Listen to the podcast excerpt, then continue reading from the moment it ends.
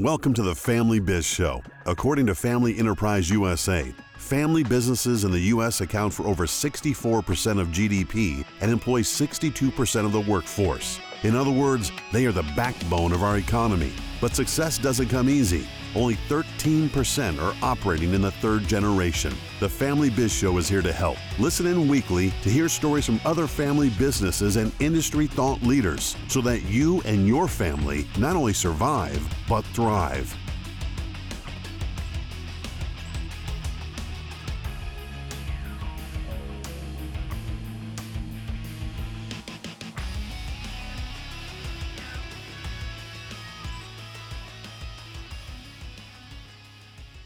Welcome everybody to the Family Biz Show. I'm your host, Michael Palumbos I'm with Family Wealth and Legacy in Rochester, New York. And we've got a great show lined up for you today. We're really excited to bring uh, Terry Schaefer and Tom Garrity um, on board with us today. And uh, we're going to be talking about the four ways to leverage the crisis and strengthen the rising generation. So uh, we so what I thought I'd do, um, Tom and Terry, is just let each of you kind of walk us through your journey in terms of how did you end up working in the family business space? Um, you know, what is your background? And uh, give us a little introduction in terms of who who you are and you know what you love about family business. So, Tom, and you know, ask, uh, would you mind kicking us off? No, that's fine. Um, thanks. So great to everybody. Thanks for being here. Um, so family business, um, it's a weird thing for me. It, and it it goes way back into my family, but I never thought about it, about being family businesses. So my great grandfather had a bottling brew works. I, I, live in Lehigh Valley of Pennsylvania, so Allentown, Bethlehem, uh, area. Um, but I never thought anything about that. It was just like, well, you know, he just had this bottling works. And then I had, then when I, as I got older, my mom's dad, so my grandfather, was a big um, family farm businessman. Didn't think anything of it again, just, you know, it's just what he did. Um, my mom actually got into business in a little dress shop in Main Street and then I ended up in three family businesses, two of which I became the president of. And it was finally after the second one that I went, you know what? I really like this. Like I'm I like dealing with some of the emotional and difficult conversations that need to be had. Um, typically not having a strategy and sort of a, a, point forward. And I was pretty good at that. And uh, so in 2003, I started Compass Point and here I am on your, your webinar. So Thanks for having me. Uh, absolutely. What does Compass Point do? What do you? What are the things? So we do. Yeah. So you know, literally, I mean, all working with family businesses, somewhere between five and a hundred million. Um, strategic planning, succession planning, next generation development. So helping that next gen work it out. Um, helping the senior generation, you know, find their financial path out and then a lot of family business governance. So family councils, um, owners councils, family constitutions, things that can help bring families together to communicate well. Beautiful. Thank you and uh, welcome aboard. Yeah. Terry, uh, give us a little bit about yourself and how you got involved in family businesses today. Hi, Michael, and and, and um, Tom. Um, Tom's path is very similar to mine, except for all the businesses were sold. So I was the fourth generation of both on my father's side was in the meat packing business in um, St. Louis and Cincinnati. My mother's side was in the transportation, steel, and heavy equipment businesses um, out of, uh, they started in Charleston, West Virginia, but moved to Cincinnati and very big into transportation as well all the businesses were sold before I, you know, before I got to be eight or nine years of age. So part of it was um, I, and I grew up in a very affluent area of Cincinnati, and I had a lot of friends whose parents were running their family business and they had not sold it or consolidated or anything like that. So I saw a lot of the things that were going on, and I also recognized um, that families are a, a unique uh, set of individuals that have different sets of values and different sets of visions that have to be looked at. And they don't always coincide with each other. And so when I got out of college, I was, um, I worked for, um, I've worked for over six family owned businesses as a non family member. And what I really recognized is that uh, family and business have to have separate sets of criteria to work from.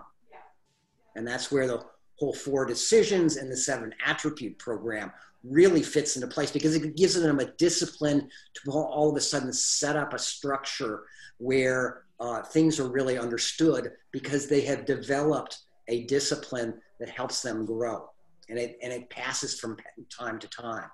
My focus is on helping the current generation get the next generation onto that disciplined platform. And my sweet spot happens to be those, those companies that are between five and 25 million, because that's when that discipline is so critically important. And I love what Tom said. You know, family businesses need governance and stuff like that. That's not my strong point. My strong point is on helping them get that discipline in place and then give it to somebody like Tom who can who, who can really help with developing the governances from the discipline of the platform that they've built. So perfect. Yeah. Thank you. And I'm also a family therapist by training. Excellent. Which comes in handy, I can imagine. So even if we got family. To, we got together and we started to talk a little bit of you know about what where we were going to go and what we wanted to talk about and you know what we you know struck on was the four ways to leverage the crisis um, and strengthen the rising generation. And that came out of you know the need that the crisis is just different. Um, and there was no right or wrong you know there was just do and survive and get to the other side. And whether it was one generation or the other that was making decisions um, you guys looked at this as an opportunity for you know the controlling generation to really bring in the next generation and and start to strengthen their um, attitudes and their abilities you know utilizing the crisis as a leveraging point. I just thought that was such a great way to be looking at it. One of the things that we talked about was you know um, why sharing the company's story and the and the history um, is more important today than any other time. Um, so, Terry, you want to start with that? Just talk about how family history and family story, and right now, why it's so important to really focus well, on that. That that's like a mooring in the middle of a hurricane. If you have those, if you have those uh, core values, uh, core aspects of what the family's all about, a very strong core purpose, all of a sudden things kind of come together and it provides that disciplined platform that we've all that i was talking about in my introduction. Um, and it also gives chance to to modify things for what's going on currently and where do you need to get to to get to uh, to uh, to open up new possibilities in a changing and, and, and ever changing market and global economy. So that's the importance of it, and that's why we're here. Tom, do you want to add something to that? Yeah, I'd add on to that. I think that um, sometimes I don't think we do a very good job as a senior generation of sharing the stories with the next gen about you know the struggles of whether it's in the business well especially in the business because if you're trying to bring up the next gen in the biz um, really important. But I, th- I think, I think now more than ever is the opportunity to just, you know, how'd you make it through, you know, the 2008, 2009 financial crisis? How'd you make it through the um, 2003 um, recession? How'd you make it through 2001 and and and the attacks on on um, on America? You know, it all of those things affected our businesses so much, and when we share those stories with our kids, I think they're incredibly powerful to kind of bring them into the fold and everything I, I can't say every family, but I hear a lot of a lot of parents say, you know, they just don't get it. They're they don't understand the struggle. Well, share the struggle a little bit, share and share the victories. So that's where I think the power of the story comes from. Yeah, I, I couldn't agree more. And we have a, a guest coming out in the future. Um, they were uh, a beer company, um, have been for a long time, and they made it through prohibition. And you know, yeah. so he's we're, we're going to hear that story from from him, and you know, they felt very strongly about you know how they handled prohibition based on you know what was out there at the time. So it was really tough for them to make it through. Where some people might not have followed all the rules as they were going through, they really felt that they needed to. Um, any stories, you know, when you're talking about the the companies that you serve and have worked with through the years, any stories where you know, or examples of stories that you think it's be really strongly important for them to hear that story? Yeah, so I can think of. So I don't know where everybody's from. Um, we've got Nick and Kay and Patrick and Kim. I don't know if we have more than that on here, but anyway. Uh, so I live in in uh, Allentown, Pennsylvania, which is you know in the northeast of of the United States.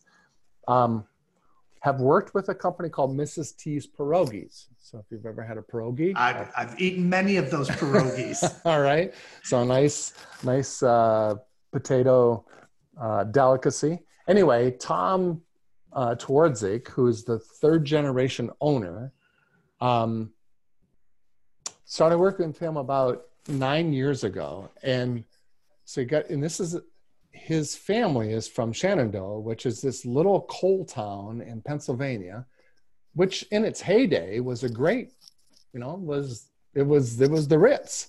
Um, in 1933, I think put maybe like 30 to 35,000 men, basically men, I don't think any women, went down in the hole every single day. And, you know, it was a big coal mining. All right. That's all gone away for the most part. And Tom's mom starts this little um, uh, pierogi business in the church basement, making pierogies, you know, for the church, you know, as a church woman, etc. And then, or her grand, his grandmother, and then his dad takes the business to the next level and it kind of becomes, I don't know, 60 mile regional or so. Um, and then Tom's now taken this business to be, you know, a full national business. And it, and the stories they tell, um, and how they survived and how they made it through, you know, the tough, um, just the tough situations, you know, just, it just, it, it invigorates them. It, it, it's, it's their sort of ballast of, okay, we can take this on too. We'll figure this out. And, um, yeah, they're just a great family story. And I think the, the big thing of that too is they're not, obviously they want to, they want current earnings, you know, they want to make money this quarter, but they're really thinking out in the future. Like, you know, this now has to get to the fourth generation and right. i think that also helps them you know in, in terms of their you know sort of again the, the perseverance and you know what do we need to, need to do next? Yeah you know and i i think we've talked about it before on the show but the simon sinek video i don't remember exactly what the title was that he just came out with where he was talking with his team and he said you know we've been here before. This is not you know unprecedented times. And for for many people they the, the talk you know this is unprecedented times. And yes it's different but it's not any different than you know the, the, the you know the housing market collapse you know and the real estate collapse. That was different at that time. And the great depression was different at that time. And pearl harbor was different. And the world trade center was different. And so you know these not unprecedented times um, that it's worth talking with the younger generation so that they understand we've weathered this stuff, you know, and as a family, um, it becomes really important that we bond together. And I think there's some things that happen when people are hearing those stories and connecting with the fact that they've been there before, that it adds a, you know, a, a moniker of resilience and say, you know, it's our, our family can, our family will, and we'll get through this and, and make it together. And so those sharing of the family stories is super important, you know, and I would also throw in that the sharing of the family stories, not just with the next generation, but would, I would think with, um, there are family members that have married into the family and they don't understand family business sometimes at all. And so it becomes really important at that point for the non-family members who may be even more scared or you know thinking that this is really very unprecedented times um, to hear the fact that no you know we've been here before and we'll get through this. It'll be fine. Um, and maybe they might even have stories of their own that need to be shared. Um, and i find that you know just the sharing of story, the sharing of and coming together really makes a, a big difference. For our brains think in stories. If we if there's something that's uncompleted, if we don't, uh, you know, it, we, uh, we we want that story to be completed. So uh, this is a great time to be talking about those things. Um, we talk about you know involving the next generation and making sure that you know we're preparing them and getting them ready for you know what's to come. Um, what are some of the ways that you know we can actively involve the next generation and get them you know especially today you know involved in what's going on? So i'm to i'm to switch it up and tom why don't you kick us off on on that one and then terry i'm to bring that back over to you. Yeah. So i think i think one of the best places is to get them involved in the strategic planning of the business. Um, get in, get get a strategic plan put together, get them involved in that, get a rhythm to reviewing that that plan, you know, on, a, on at least a monthly basis. Um, there's so much power in that that that being engaged in that process and then the rhythm of doing that process and it starts to train them and develop them and and that's how they're going to become you know the next generation of, of business leaders whatever that might look like in the business so i think that's that's really the key. Um, and of course you know all the all the and um, you know development you can do in terms of of um, education and um, and moving people around in the organization so they're not okay so i come in as the marketing guy or the gal. Well you know get out into manufacturing get out into shipping and receiving. All those experiences just like the current gen are going to help them be really powerful in their ability to run the business going forward. Right you know one of the things that i've heard people say um, and i don't know if you've both of you have had this experience but inside of a family business especially those people that have had two or three or four different positions within the business just are, are, are stronger long term because they understand more of the different you know each of the different areas better. Right. Hmm. More globally.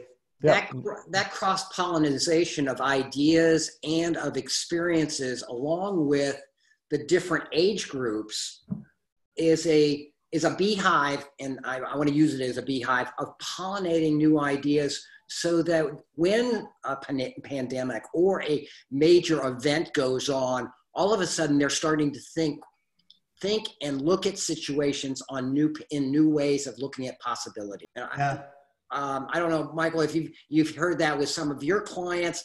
I know I have with mine, Tom. Um, we, we, we, all do, and right. it's and it's really about helping them start to develop that strategy that helps them uh, meet where they have to be a certain part down the road to be able to to uh, survive as a not only as a family business but as a family too and it's about that interaction that really takes takes a a, a, uh, a bigger play because I, I, I, had three or four businesses that I've worked in um, that had other families working within the family business as workers, laborers, and stuff like that. And their their uh, multi generational information was critical on setting it up so that I was in Detroit in the late 70s when you know when Detroit when the country gets a cold, Detroit goes into a depression, and I don't mean that badly. It's just the way that economy was set up. And I remember talking to some of the, the people in the plant and they would say you know what when we ran into this in the mid 60s this is what we did did i have any of that knowledge? No. But the owners did. And i said what is that all about? And that started a chain of conversations that helped them start to look at how they were going to muster the depression of or the, the, the, recession country recession the depression in detroit between 79 and 81 Right. Terry, you and I were talking before the show started about some data that just kind of hit me between the eyes as we're, we're you know having this conversation. Um, I, it was the percentage of the workforce by what year will be millennial and Gen uh, Y. Is that it? Yes, it's exactly it. Uh, the work I, I found something on the internet yesterday, and it was a, it was from the Labor Department and the Wall Street Journal. And by 2030, 10 years from now, about 65 to 70 percent of the workforce is going to be in the millennials and the Gen Xers, and that's that goes from about oh late teens at 4.9 percent to uh, around 60 years of age. That's a big spread. And they all have different qualities that they bring to the table that we have to listen to and be open to having discussions on what are they seeing what are they feeling what are they what how are they how are they going to address certain things that might come up like this pandemic. Right. How are they going to work through it? So that's the part that really excites me is getting them to start to have a conversation and be open to um, everybody's differences, everybody's backgrounds, um, and and seeking to understand what's going on in the glo- global sense, and then and I'm going to use Kindle as in, in sparking a, a learning conversation between multiple generations. It would just be fabulous to see that, and that's one of the things that we as coaches that's part of our job. Tom, when I, sorry, sorry. When I heard that data, I wanted to make sure that we talked about that because we are talking about strengthening the rising generation. And Tom, one of the things you had mentioned to me was using SWOT analysis and how the power of having both generations doing SWOT analysis, you know, on the business so that you could see some of the things differently. Would you want to talk about that a little bit? Sure. So, um, so SWOT analysis is strengths, weaknesses, opportunities, threats. Um, and you know, typically in, in any of those analysis, there's a there's a difference of opinion on what's going on. You get the generations having that conversation. It's also very powerful. So it's it's another great way to hey, where should where are we? Where do we need to take the business? You know, what are and then back into the strategy. What's the plan to go forward? What's our what's our vision um, so it's yeah it's just another great tool to really help businesses and and generations kind of get on the same page about what's going on and where we need to go and i would throw today probably um, we've also talked about sweat which is just the strength weak strengths weaknesses and um, come on i just had trends. it in my trends thank you um, and where the rising generation is just going to see trends differently. And when we have 50, 60% of a workforce coming from that generation, we, you know, and we better, we better understand that a little bit differently. Yeah. Um, I, I, like when, when Amazon, when Jeff Bezos is um, thinking strategy, one of the things that he says is what will still be true five years from now? what will still be true 10 years from now. No matter what happens with technology, no matter what happens in the world, what will still be true. And, and if you can if you can really zero in on what's going to be true in my industry five or ten years from now and get ahead of the pack. And so for him it was people are always going to want their their products faster. They're going to want they're going to want and so that's where prime came out of is you know where we were in a world of um, you know maybe shipping things you, you would take three, five, seven days. You never thought about having things in two days um, before he started to think about that. And that came from the idea that what do we know is going to be true? People are going to want to click that button and have instant gratification with a package sitting on their doorstep, kind of drove that. I think some of that thinking from the rising generation, um, there will be trends and there will be ideas and things that we, as you know, the older generation might miss. And the, the one that has, you know, smacked me between the eyes over the last two months, and probably many of us, is the fact that, you know, the millennials and the Gen Y, they want more freedom to work from home. And as a guy who was an office guy, you know, for 20 years, I just didn't see how that could work and how that, you know, could be uh, effective. And um, you lose all of the, you know, camaraderie and the, just the brain power. And now we didn't have a choice. And so having successfully navigated this period of time, um, I think it gets really easy to, to start to say, all right, maybe I need to think a little differently sometimes and be open um, sooner than having to wait for a pandemic to change, you know, my my attitude about things. Powerful. Michael, it's it's interesting you say that because if you look at uh, uh, Gen Z, which is the the ones that are coming into the 20s right now, one of the things on the on the reports that I've seen is they that interpersonal relationship dynamic is lacking in that age group and possibly what we're talking about there is if people are allowed to just work uh, remotely, that st- the the interpersonal development of relationships just is not created that way.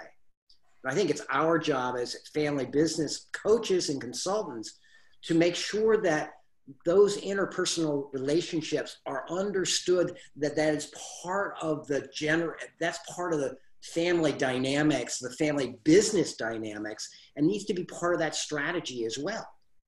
So um, I just throwing that out there because I, when I saw that, I'm sitting there going, wow, are, are they going to miss out on something that they um, just did not get become because they grew up with such uh, such a, a great amount of technology that we did not have when we were kids. Right.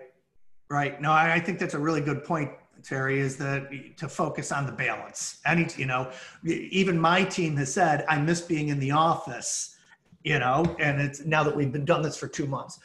Um, but it would be really nice to balance those things and be open to other possibilities we go down the road. What are some other ways, you know, that that you might think about amplifying the smarts and capabilities of the next generation? What are some of the other tools and uh, conversations that need to be need to be happening with the next gen? Who wants to jump on that? Well, you know, I'm, I'm gonna I'm gonna throw something out that I heard very vividly yesterday on a on a on a call, and um, most of our colleagues within Gravitas are getting calls about we want to spend time on strategy because strategy pushes top line um, uh, revenues. And the whole concept here is where are we going to find, if, if, if the whole economy implodes, where do we need to be to be able to survive? And so they're talking about strategy. And I think that in family businesses, that part is critical to make sure that the family doctrine is probably the best word I can think of, um, is communicated and well understood like the Europeans do it. Um, so that it, it, it's an honor to be invited into the family business, not just uh, inherited uh, inherited thought process. And I, this is this is part that I think that we're going to start to see the difference in not only in family businesses, but all in all kinds of businesses. What is the strategy that's going to keep us alive, keep us from going under? And it's important that the family recognizes it as well and be able to go back to what we talked about before, some of the ideas that went, some of the other generations have, and being able to integrate it nicely into a plan that really gets them to where they want to go. Tom, take that. I want to just bounce off of Terry's comment there just a little bit. We've talked about strategy um, several times. Can you just define what strategy is to you, and then what's the difference between strategy and execution? Yeah. So I think um, so. Strategy is the plan. You know, where are we? Where do we want to go? What's the plan to get there? It's it's it's it's defining this. The first thing is defining where we are. Secondly where do we want to go? And it's the plan to get there. And they, you know right now it just seems so outrageous to think oh my god how could we think out 10 years or 20 years from now? But having at least at least a little bit of vision is you know it's it's inspiring. It's kind of like all right that's where we're headed. That's what we're doing. Um, difference between that and execution of course is is literally that. And so it's a rhythm of okay we said we're going to do this kind of bring that big strategy back down into what are we going to do this quarter? Who owns those what we call rocks in our, our, our vernacular? Who owns that priority? And how are we doing? And making sure we're, we're incrementally moving it forward moving it forward. Get done with that quarter next quarter moving it forward moving it forward. So um, that's the big difference is is accountability. It's metrics you know you know how are you measuring that accountability?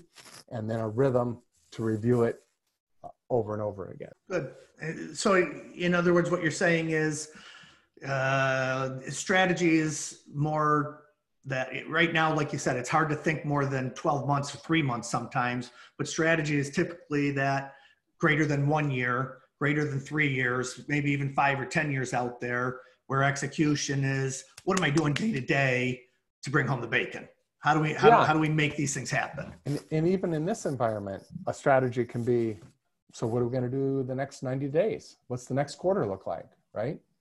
Instead of getting, you know, like, oh my gosh, we can't even imagine thinking, well, then don't. Just think next 90 days. Right. So, yeah. Okay. Um, what are some of the other, you know, we started this by the actions you can take today as the leader to amplify the smarts and capabilities of the next gen? Are there other things that, you know, you would like to propose or like to talk about that, you know, as a leader, I could work with my next generation, other, you know, family members can, you know, family leaders can work with their next gen.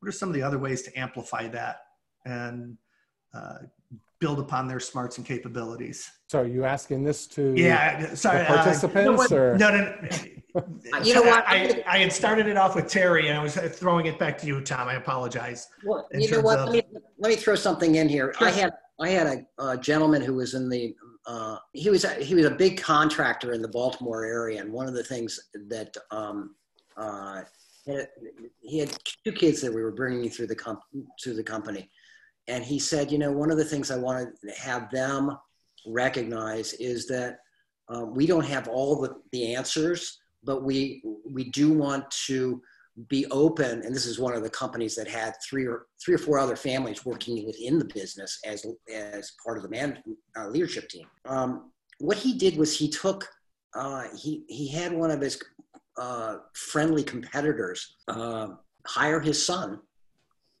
and I think Mike, I told you this story. Uh, uh, my hired his son, and he hired his competitor's son, so that they could educate them on things that were done differently, so they recognize the capabilities that what we do is not set in stone. It's flexible.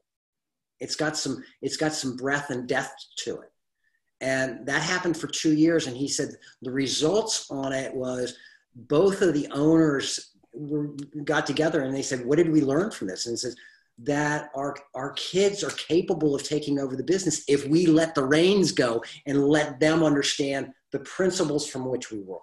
And I thought that was an interesting story to, to put in here of try something. If it doesn't work, pull it back. But you have to be flexible to want to try something.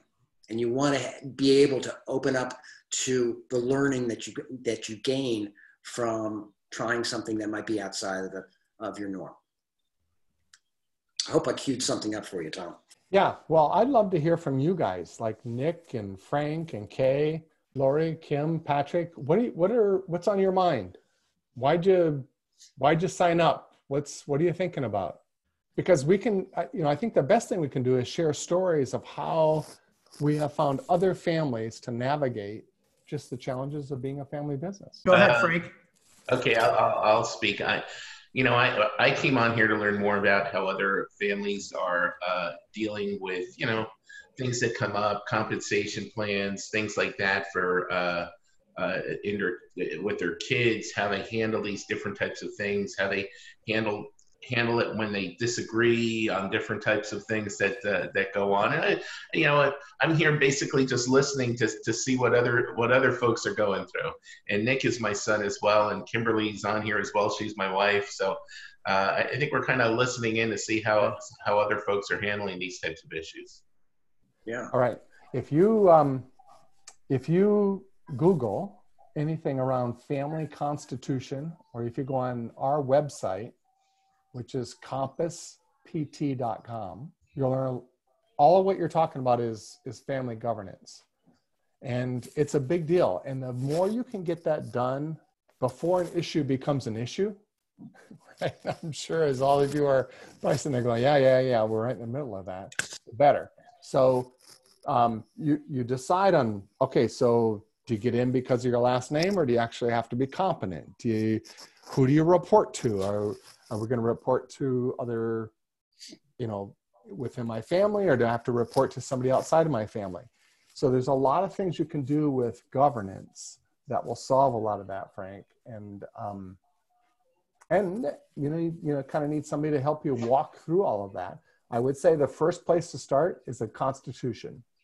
So if you family business constitution, look that up. You'll kind of get some outline of it. If you don't find anything, certainly reach back to me and and um, can help you start finding some guidelines on that. Yeah, a lot of times I would say people wing it. You know, it's I got my kid, it, me, me and my father. When I when I came in, there was no constitution. Dad had been a financial advisor in the classical sense. You know, started with a, a big insurance company and found his way into working with family-owned businesses. Um, and we did not have a way of making decisions together. Um, it was him and his partner, and Michael, you fit in wherever you fit in. Um, and it got to a point for us that it was just easier for me to, you know, we stayed in the same office, but I started my own company. Um, it just it was just different. We and we made that decision together based on the fact that Dad was inflexible dad wanted to do it his way only and there wasn't a conversation. Um, and that you know the only way i was going to survive in that was do it my do it my way. To me that what you're what we're talking about right now in family governance and how we make decisions together and having those conversations with families was so important to my father. You know he just wanted to you know get more assets under management. Let's just you know let, we do great estate planning work. We do all this you know wonderful technical work but you know, Michael, the emotional stuff and family business decisions, we don't have to do that stuff. Um, and and I had just a little different way of looking at it. I think it's all encompassing. I think it's all of these pieces are important, and it's especially in some of the smaller areas like Tom, where you're from in upstate New York. I don't think you have, you know, the professionals that understand what governance is all about in every one of those communities and and so you know if you think about it every other business that's out there they have a way of making decisions. You know they have an hr department that was set up at one point or another and they had to decide how they were going to make all these decisions how we're going to hire people what are we going to do? Um, they they created an executive leader, leadership team and that's really for us as family owned businesses to start to say how do we professionalize our business? And the more work we do around that today um, the better will the better will be. Today, I don't have one of my kids in the business; they're all in their twenties. Um, we'll see see what happens. But Kay is my next gen, and we do fight like a father and daughter most of the time. Um, and and we're learning to you know put these pieces together. Yeah, she she will agree. And for us, like some of the things that we did you know, and, and Tom, I know that you believe in this stuff is doing, you know, a disc profile and and doing some, you know, learning about each other's styles and um, you know, how do you communicate? How do you need to be talked about? How do you need to be valued? Um, it means something. And it's, they're difficult conversations, especially as, um, you know, father, son, mom and, you know, mom and son. Um, it's, you know, Frank and Kim, you guys, you know, you, you, you do this together for a long time before Nick came along, I'm sure. And so it's like, you know, you guys share the same values in many, many areas and if you know ways to work those things out. So now how do you bring Nick into this to say, you know, where do we go from here? Yeah, I will say um, one of the most helpful things for our team has been to go through different, like multiple and different personality profile assessments.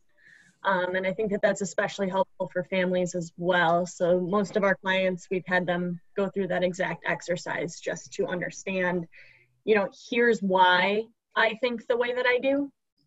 Um, and here's why I act the way that I do within the company. It's super helpful.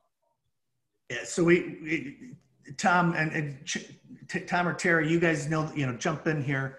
Uh, we use Kolbe, K O L B E. We use DISC. Um, and then we just started, I, we just did this. We went to the WHY Institute and determined, you know, what your, your why was. We, and that has been super insightful for us to have some really neat conversations as a team. Um, it also helps us in hiring because the last thing we want to do is hire somebody that's just like us because they're going to want to do, you know, exactly the same things that we want to do. And that's not the way it works. Terry, as a as a social worker, you've done a lot of work in the, in those areas. Any other, you know? I I always start off with uh, with the Strength Finders by uh, Tom Rath and Marcus Buckingham. It's a very simple little book. It's it's all there. It's got 38 different profiles, and for uh, a $25 um, investment, all of a sudden you're going to start to, and and um, you can look at uh, the five top, um, well, you can look at all 36 uh, strengths, but the top five that uh, when you come to the table, those are going to be the way you demonstrate how you behave and how what's, you think. What's the name of that book? Strength Finders 2.0 by Tom Rath and Marcus Buckingham. And it's a fabulous book on just getting to understand how people process information how they look at the world and how they're going to show up. And it, um, it, it doesn't take a rocket scientist to, to figure it all out. And when you have somebody who is very strategic, which, which is my, one of my high uh, ones, I will look at it in a strategic type of way, whereas Michael might be more along the lines of, uh, of another way. And I will ask him, let's see if we could find a common medium where we can agree on a plan of action because we're looking at it we're looking at that situation in two different ways of um, uh, of approaching it and it's more of a systems orientation so uh, I, I, that's why I went to social work school, and that's why I became a family therapist. Is because I wanted to see systems working together, and also explore what's getting in the way of the system so it does not breathe properly and it does not expand on the capabilities that are within the people there. Does that help? Yeah, no, thank you. Tom, any, uh, oh, go ahead, Frank. Did, did you no, want to no, say something? Go ahead. Tom, any other, anything you want to add into that? Yeah, I just, I think that to me, the most interesting thing about all these assessments is the is you come out of there and go first of all if you've ever done one you're like oh my gosh how did they how did that come out like this like how did they know just based on what i'm typing but you also become appreciative of okay well that's the way i'm wired and other people are wired another way and we can figure out how to communicate with one another and it's not a battle or a you know, I got to win this. It's you just understand, hey, people are coming from different directions and there's a lot going on up here, you know, neuroscientially and, and these assessments can kind of help you see that. Yeah. I have a, a great example of that of a construction company that I work with. Um, where dad worked with the grandparents. I and then the g2 i work with g2 and g3 and we're bringing in g4 they're all you know it's uh you know big machinery. It's all guys. There's only you know one woman in the business one, uh, one sister. And so when i started to introduce this idea of how do we communicate better and personalities you can imagine the pushback I got from this crew. This was not going to happen. They were not going to have these these conversations. We don't do touchy feely, Mike. Um, and I'm like, so let me let me help you with this a little bit. And this is where you know, if you've been on here before, I, I know I go back to some of the same stories, but the Metallica movie, um, some kind of monster. Um, Metallica was imploding back in the 90s and going through a tough spot, and they're not a family but if you think about how close they were and how they treated, you know, they treat their band as a business and they travel together, it is like a family. They spend an awful lot of time together. So when you watch this documentary, they brought in a performance coach, a business coach to help them figure this stuff out. So I highly recommend all my family businesses to watch some kind of monster. You don't have to be a Metallica fan. My wife, who hates that kind of music, watched the movie and said, those guys are really interesting. And you'll see the emotional maturity of one of the hardest rock bands, most successful bands out there. And so when I, you know, introduced these ideas to the construction guys, I said, "You tell me when you're cooler than Metallica, and then we'll take your advice over theirs." Um, so that was my, you know, nice, easy way to to put that in there. And the kids who were familiar with Metallica came back and said, "He's right if it's if this is good enough for them to do this kind of work then we really need to be open to it. And the conversations that we've had as a family and how they communicate with each other is a thousand times more respectful. You know I, there was times when i thought we were going to have to break up fights literal fist fights between brothers and cousins as we you know started this. And now they have conversations that are you know they're wonderful meaning conversations and it's okay to be different. So Thank you. I did not expect to go in this direction as we were talking about this. That's why I love these conversations because you you start having, you know, these conversations and you don't know where it's going to go when it comes to family. So Frank, thanks for popping in and helping us uh, find a little bit more there. What else? Yeah, you, we've got some more time. Any que- What else would you like to throw at us? How can we help? I'll let it go. All right. Um, I, I would throw. You know, there's.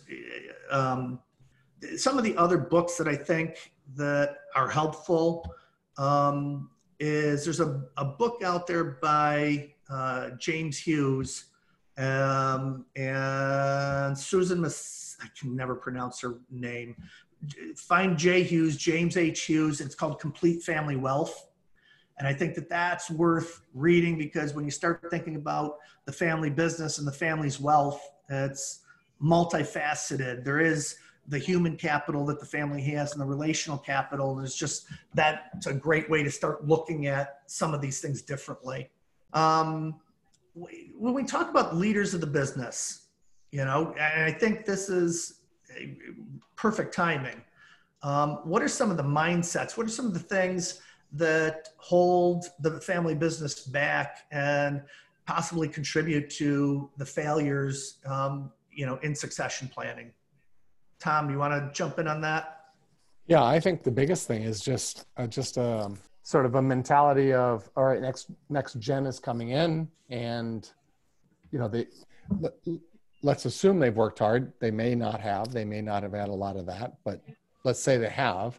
Um, and then it's just this sort of mentality of of um, and I don't know that when I think about our clients that that some of that next gen actually thinks this, but it's I don't need to learn anything more. I don't need to I don't need to go to school. I don't need to, you know, get to workshops. I don't need to whatever. So I think the biggest thing that next gen can do is just that continual drive of learn, learn, learn, push yourself to learn, and network your butt off. Meet with other people, meet with your generation, meet with the next gen, keep keep that development so that your network keeps expanding and that network keeps helping you grow And I would add to that, I think that that, that learning mentality, um, when that's held by the leaders, that makes an awful big difference. Um, it needs to be modeled so that uh, everybody's constantly learning and looking for, you know, how else do we grow and how else do we change. Um, I, you know, I, I can't say it enough. Leader leaders are learners. Terry, when you, I want to throw something in on what um, what Tom was saying. I wrote down challenge your assumption. Um, with the four different, with the five different generations in the workplace, there is a bandwidth of knowledge that needs to be tapped into, and it can't go to the grave with the previous with the elder um, uh, generation. Um, that stuff needs to be documented somehow, whether it do do it video, video, video or audio or scrapbooks or whatever. That part of what the family dynamics is all about, what their what what their what their story happens to be, and uncover any of those secrets that might be conditionally holding the family back from their own greatness. I think that challenge, challenging those assumptions is critical and being, um, being a lifelong learner, just being open to, wow, we had never thought of it that way. And how do we start to explore something completely new that is going to let us tack our business out into cleaner waters that we can dominate that market. And and that's that's I think that's critically important here is, is is really challenge what what worked before might not take you to where you want to go. Yeah, and I think I would I would add to that again thinking about me and my father when we started talking about doing growth planning for businesses and helping them to create strategy, you know, his answer was that's not what we do. You know, we're we help, you know, they figure out how to grow the money and make the money and then we'll invest it for them and and we'll do the estate plan. And you know i the family that we served there was he served mom and dad and then the and then the three siblings. And when i came in we're just in the process of moving from the three siblings to the uh, six cousins you know and and the, the what we said was you know their concern was you know, we've been doing the same level of revenue and it's fed the, our three families fine but how do we feed all of these if they all want the same lifestyle that we had? There's only one way that you do that is you grow it. And uh, thank goodness that you know we did. They went from 10 million to they're almost at 40 million in the last three years. Um, and and all that was is be, they changed their assumptions, Terry, just like you said, and they challenged them. G2, G2 said to me, "We will never be a $20 million company. I will eat my shirt if you think you're going to double revenues in the next three years. We more than doubled revenues um, in that time frame. And, and that's, it's like you said, just changing the dynamic of how they thought. The G3 did not have the same hangups that G2 did. So I, the question that I was was asking earlier, what are some of the mindsets that are holding family business leaders back? It's that well, we've always done it this way. There's one of the there's one of the big ones, you know, and not challenging yourself. Um, it's 1257. Uh, take a couple minutes, Tom, then then Terry. Just you know, what are your parting thoughts? How do people reach you if they want to, re- you know, if they would like to reach you? What do you, you know, if you had to put it into a, a sentence or two, what is it that you love most about family businesses? What did you like about our conversation today? What, uh, where would you take it? Yeah. All right. So you can catch me. You can find me on Compass, C O M P A S S P T dot com, um, and check out our website, and then you can find my contact info. I think the biggest thing, you know, as we were thinking about this, Michael, is is this this um, generational transition, and I like to call it, got to let the kids out of the basement. You just have to at some point say, you know what, you're pretty smart we need to start working together. Um, let's get to the table together. Let's talk through these tough issues together, and let's let's figure out what our future is. Um, and versus, I have it all figured out. You know, I'm a gray hair. I'll have it all figured out and I'll tell you what we're going to do. No, come together because that's going to make that transition. I mean, come on, you know, what do we got? 33% make it to second, 12% to third, 4% to fourth. There's a reason for that. It's because we stopped doing this kind of work. Um, so get your get your kids out. You know, I don't mean literally in the basement, but out of the basement. Talk to them and start planning together and figure out your future. Yeah, I, I love that that analogy. When I when I wrote my first book, it was I talked about the the parent transition, and it's really up to the parents to make that transition.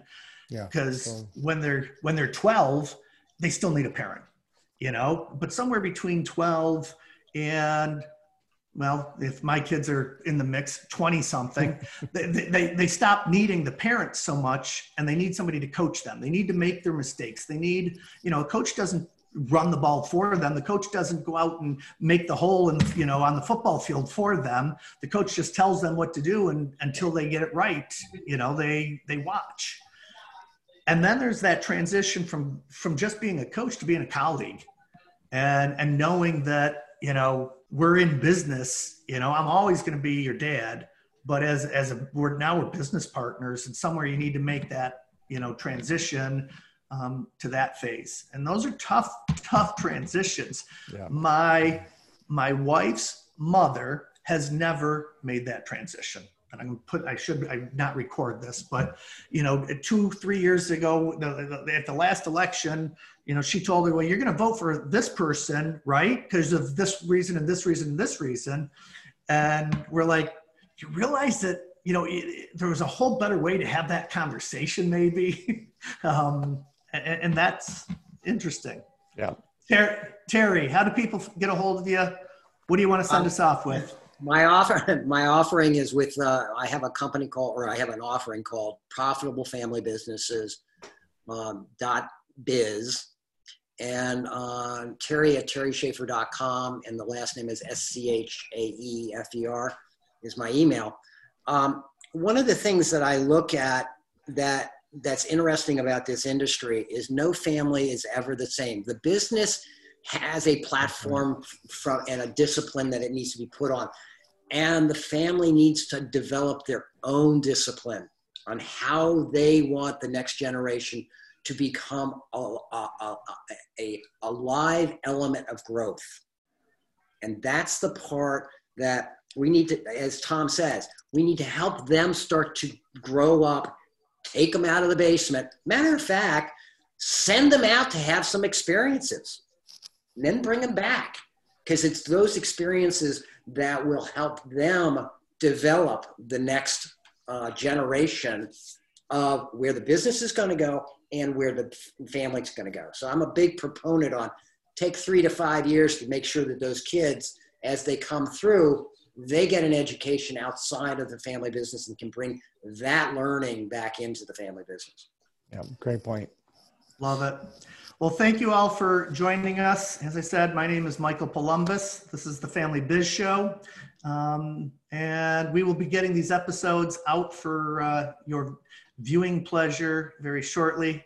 Uh, next week's guest is George Isaac. Um, George and I, great story. We met uh, in London. We were speaking at a family business conference in London, England in 2013, and we just recently reconnected.